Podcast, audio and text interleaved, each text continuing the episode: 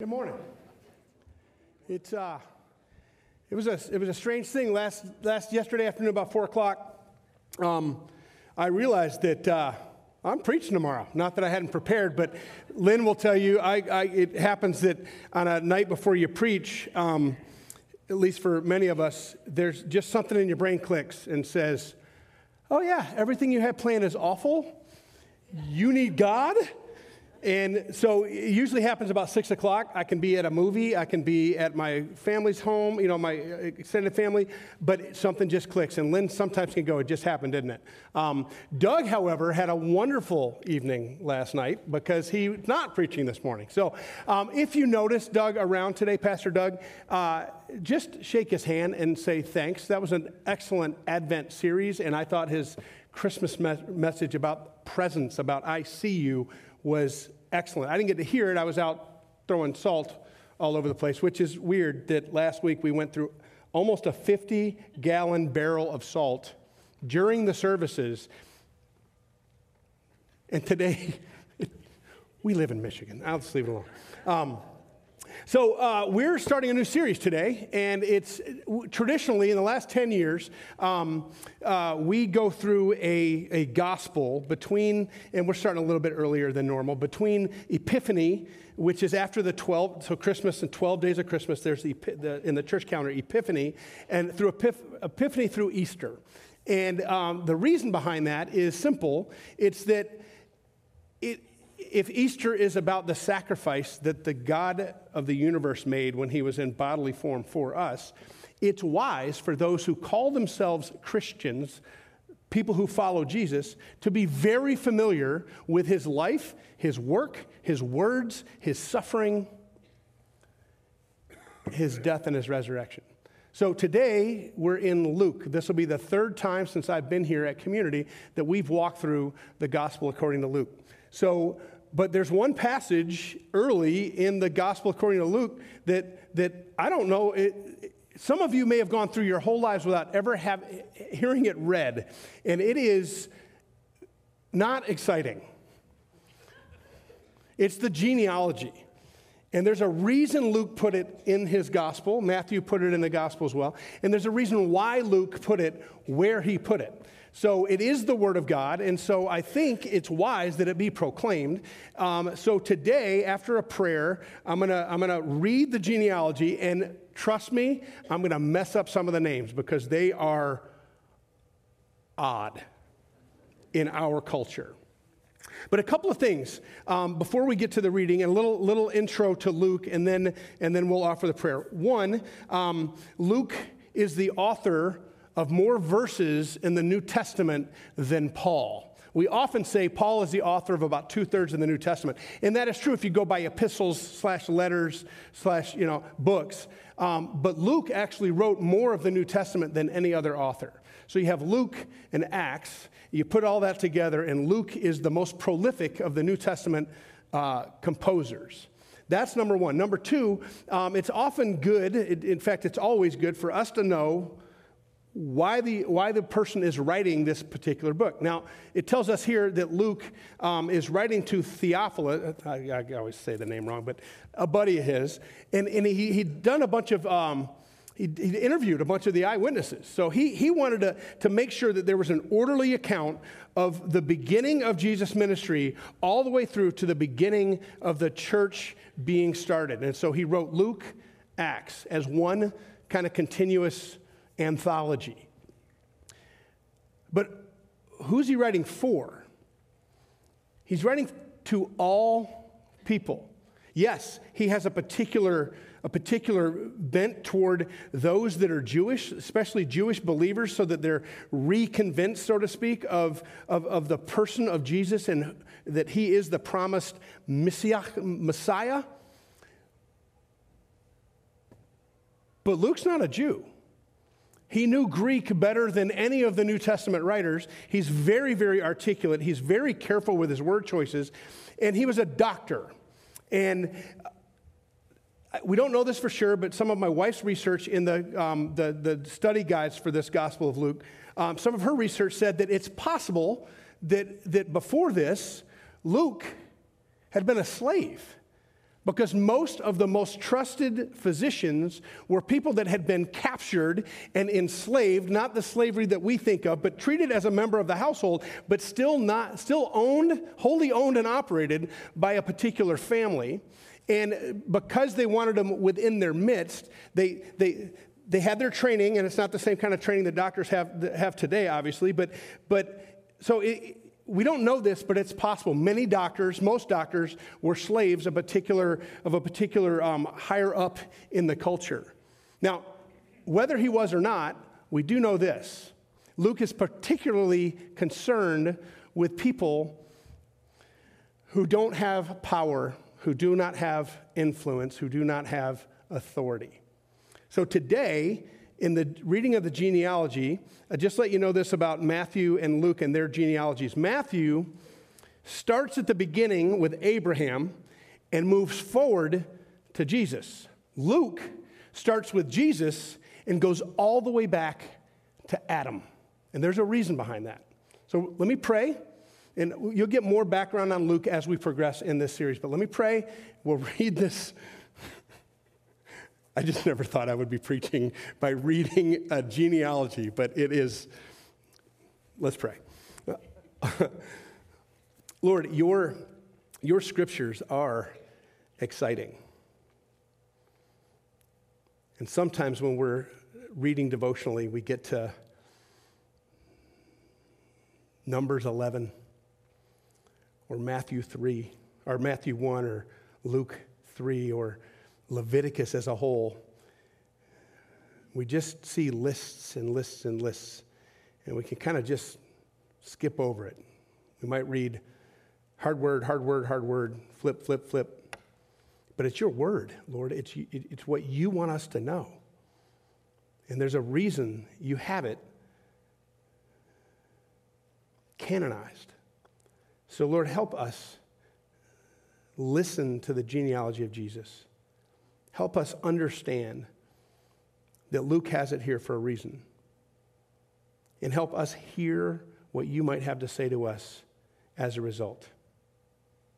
Give us eyes to see, ears to hear, and hearts to receive what you would have us see, hear, and receive. Lord, this is your message for us, not my message for them. In Jesus' name we pray. Amen. So Matthew puts his genealogy right at the beginning which is probably where it should be, right? I mean, the, right away. Luke puts it between the baptism of Jesus and the temptations of Jesus. So, Pastor Doug read the, the infancy narrative, the Christmas story last week out of the Gospel according to Luke. And um, it, it's, it's unusual that a genealogy would start right before Jesus' ministry, but that's where it starts. And it goes like this When all the people were being baptized, Jesus was baptized too. And he was praying, uh, as he was praying, heaven opened, and the Holy Spirit descended on him in bodily form like a dove. And a voice came from heaven You are my son, whom I love. With you, I am well pleased.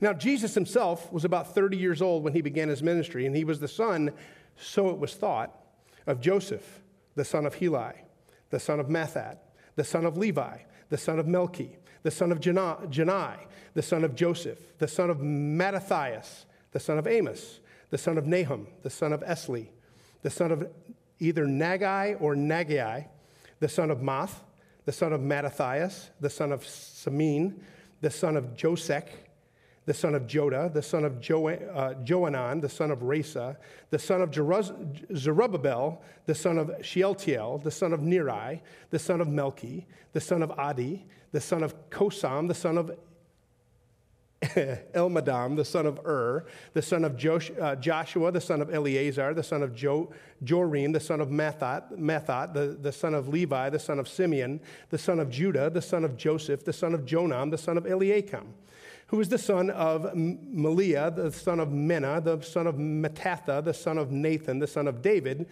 the son of Jesse, the son of Obed, the son of Boaz, the son of Salmon, the son of Nahshon, the son of Amminadab, the son of Ram, the son of Hezron, the son of Perez, the son of Judah, the son of Jacob, the son of Isaac, the son of Abraham, the son of Ter- Terah, the son of Nahor, the son of Serug, the son of Reu, the son of Peleg, the son of Eber, the son of Shelah, the son of Canaan, the son of Arphaxad, the son of Shem, the son of Noah, the son of Lamech, the son of Methuselah, the son of Enoch, the son of Jared, the son of, here's my hard one, Mahal, Mahalalel, the son of Kenan, the son of Enosh, the son of Seth, the son of Adam, the son of God. Now, it is hard to get excited and to, and to read with passion the son of Enoch. Why is it here? Why does it fit where it, where it is? Jesus had just been baptized, and not only Jesus heard, but apparently other witnesses heard the voice of God from heaven, the Father, saying, You are my son. I love you, and in you I am well pleased. And then just after this, what we'll preach through next week, Jesus wanders into the desert for 40 days to be tempted by the devil himself while fasting. God, the Father, says, This is my son. And that might mean much to Jewish people because they are the chosen people. They are the ones that God picked when he, when he disinherited the nations. He picked one, a ragamuffin group of people, not warriors, not uber rich, nothing like that. He picked, he picked Abraham and built a people from Abraham. So the, the, the Israelites, or the, the Jewish people, they've been anticipating a Messiah, uh, the son of David, one who sits on David's throne and will sit on David's throne forever. They're anticipating, yes, that. But, and that's why Matthew takes Jesus' lineage back to Abraham. But what about all of those people who know nothing of Jewish heritage? What about all of those people who wonder, what does this have to do for me? Or what's in it for me? Or what does it do for me? Or why should it matter to me? So Luke tells the people who may be reading this that this isn't just the Jewish story, it's humanity's story. There's a reason he takes it all the way back. See, Matthew has this there's 14 generations from Abraham, and then there's 14 generations from Moses, and then there's 14 generations until, until Jesus. This, we're going back to the beginning. And it's interesting to me that not many people think of, of Adam like this, but it says that Adam the son of Seth, the son of Adam, the son of God. I will remind you of some of the things we said this summer and fall that God, when He picked a people, or when He created humanity, He's got, he's got family in heaven. There's Father, Son, Spirit, and then there's the council of God, the heavenly hosts. And He wanted a family for Himself on earth. And He started that with Adam and then with Eve, and then all the people that have come from that. But to have Adam be called the Son of God, not the Messiah, but the one who began the whole thing. And who messed it up? Someone, some men like to argue that it was Eve. But you know that Adam was given authority over the earth before Eve was created. And Adam could have any time spoken up and said, uh uh, I know it looks like it's good for food, but uh uh-uh. uh. Remember what the Lord said. Remember what the one who walks with us in the cool of the day, who knows us, who loves us, who walks with us, who talks with us. Remember what he said. And remember that serpent, he, you know, he, he, he didn't quote God exactly, and he didn't call him the good one. He called him the great one, like he's just about power. And he says that we can be like him. Adam could have at any time said, Hey, honey, even if this means that you don't want to be around me, that I'm going to get the cold shoulder, no. And he didn't. In fact, when she ate, he did nothing. And because of Adam, all fall. Why does this genealogy go all the way back to Adam? Because of Adam, all fall. Not just Jewish people, not just pagan people, all people. And so the authority of God shows up, the voice of God shows up in, in bodily form as a dove, the Holy Spirit of God. And God the Father speaks and says, This is my son. And then Luke says, He's the Son of God, as Adam was the Son of God. So what Adam made wrong, Jesus will make right. Where Adam did nothing, he didn't lead courageously. He didn't speak up. He didn't, he didn't take, he didn't sacrifice for the moment for God's greater reward down the road. But Jesus will. In every instance, he will do the hard thing because it's the right thing. In every circumstance, he will speak truth boldly to power and to those who have none. Jesus this is what's known as the recapitulation theory of the atonement. When Jesus dies and, and, and, he, and, and he goes to hell and, and he's raised from the dead and he ascends to the Father, the recapitulation theory of the atonement is that because of Adam, all died, or all, all, all fall and all die. Jesus is the second Adam. And he makes everything right that humanity's put wrong. That's why it's here. It's here so that the hearers, the readers, the, even the non, especially the non Jewish people, will read this and go, it's not just a Jewish story, it's a human story. So we have some decisions to make just because of this particular genealogy. Do we believe that Jesus' story is a human story? That Jesus' story is the human story? Does he live the life that God, the Father, the Son, the Spirit, when, when we were made, when we were created, does Jesus live the life that the Godhead wanted humanity to live from the beginning?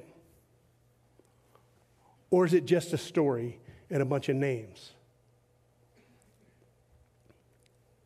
Either Adam sinned and all, everything that's wrong with the world is a result of that. Or that's just an origin story so that Jesus can be a superhero. How many superheroes do you know that die at the hands of the people he's coming to save?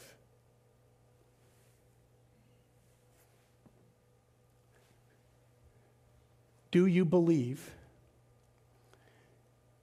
that Jesus' story is your story? Because if it's not, to put it boldly, why are you here? Why pretend? Because there's almost nothing in the gospel according to Luke that's just about moralism. It's just about how do you do good things? How are you civilized? Luke, all the Gospels, the whole of the canon of Scripture is here to say the God of the universe made you, loves you, and grieves the fact that you've chosen to do what you want to do instead of what God wants to do. And the God of the universe has pursued all of humanity, every each individual person throughout history, and you to call you back to Him and to then enable you to live a life that expresses to others who your God is. Even though it doesn't seem like it when you read it, this particular genealogy is saying to you and to me, it doesn't matter who you are, it matters whose you are. Luke is particularly concerned about people who get caught up in the worries of the world. Who's not in the midst of that? Yes, inflation's down a little bit. Yes, gas is down a little bit. Yeah, the stock market's kind of stabilizing. But which of us looks at the world around us and goes, things are going to work out okay?